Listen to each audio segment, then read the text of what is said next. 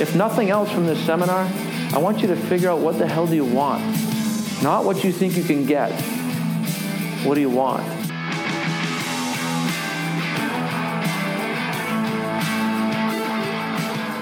we say to make a paradigm shift, that's what you're doing. You're going to learn exactly how to do it here today.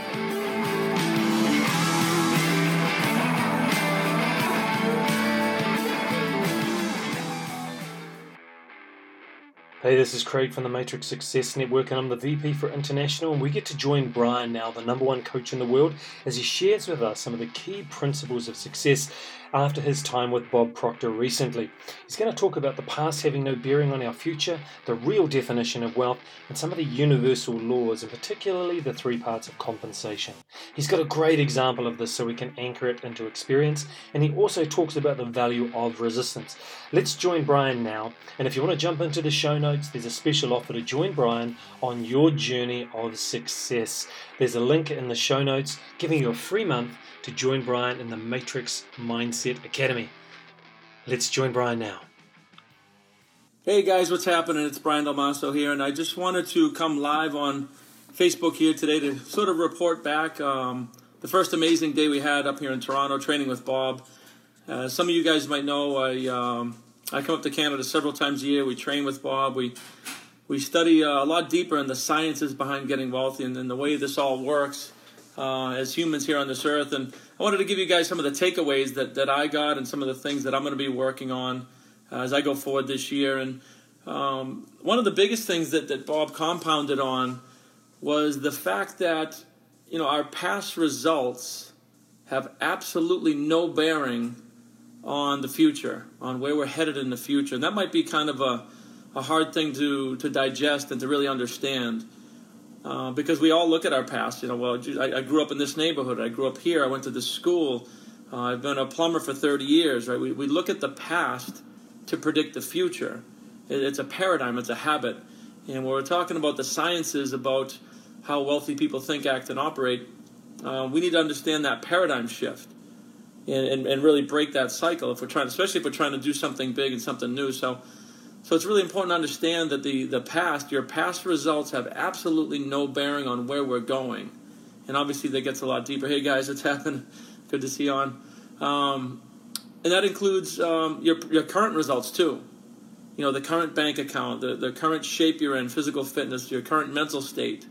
Uh, all of that has absolutely no bearing on your future, where you're going, unless you don't do anything to change it right? So I wanted to, I wanted to kind of chat about that, and I, I thought that was very profound. I've heard this stuff before, and I understand this stuff, and I, I, don't look at my present anything to determine the future, but I know a lot of people do, uh, because we've never been taught this stuff in school, right? We're not taught how to uh, shift our paradigms, how to reprogram and rewire our subconscious thinking, and that's part of what he's doing. So I thought that was very profound. I wanted to share that with you. That to really let go of the past, learn from it, you know, harvest the good and forgive the rest. So that was tip number one. Um, and again, this is all from the sciences behind, behind how wealthy people think, act, and operate. And I want to be clear when we're talking about wealth, I'm not talking about financial. I mean, that's a small piece of it, but it's really the whole human experience, right? It's the it's the mental, it's the physical, it's, it's uh, the relationships, the love we share, the humanity, and then financial is a small piece of that. So anytime you guys hear me talking about wealth, uh, don't think financial, think the whole human experience, right? So the science is behind how wealthy people think, act, and operate is what we're talking about here. Uh, and then he talked a little bit about the law of compensation, and there's universal laws that play along with everything. We have universal law of gravity, universal law of electricity, but there's also a lot of other universal laws. Um, and if you haven't studied that stuff, I would highly suggest that you um, start to start to study that universal principles, universal universal laws. He says the universal law of compensation is kind of like a cause and effect type of a thing, uh, and really there's three parts to it.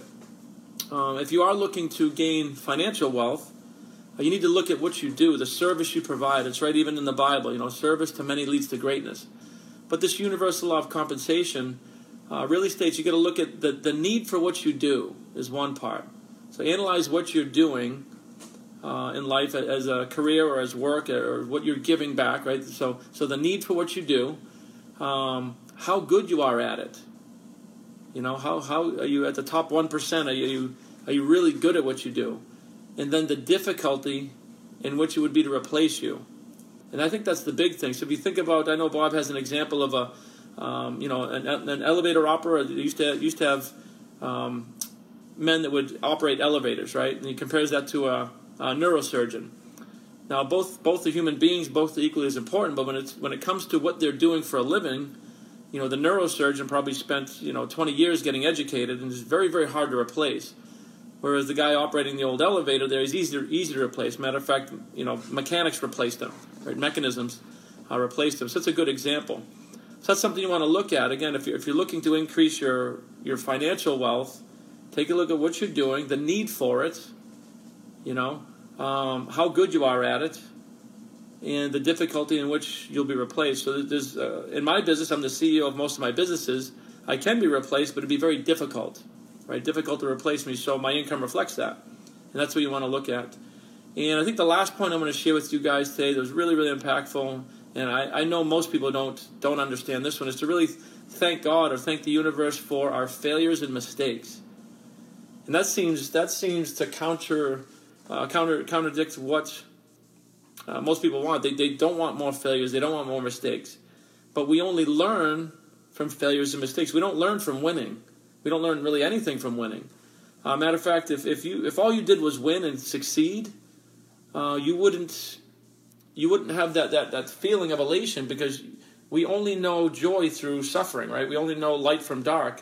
You wouldn't know one side without having the other side. So Bob literally thanks God for his failures, and, and I'm kind of of the same opinion now too. And uh, anybody that's ever studied Thomas Edison knows he didn't he didn't feel rejection or anything, but I just found a way this didn't work. You know, ten thousand tries to to get the light bulb. So I wanted to end on that. I really want to shift your awareness and shift your thinking. If, you, if you're meeting with resistance, resistance causes growth. So if you're failing at something, all you're all you're doing is finding out, okay, that didn't work, and then you just shift your plan and you try it again. Uh, we work with a lot of people that are in network marketing and small business owners. And if you're reaching out to people and it's not working, all that is is feedback. You need to shift your message or shift your uh, approach on what you're doing and try it again.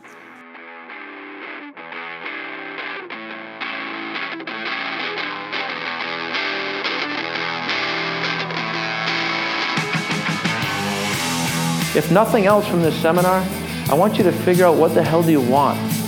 Not what you think you can get. What do you want?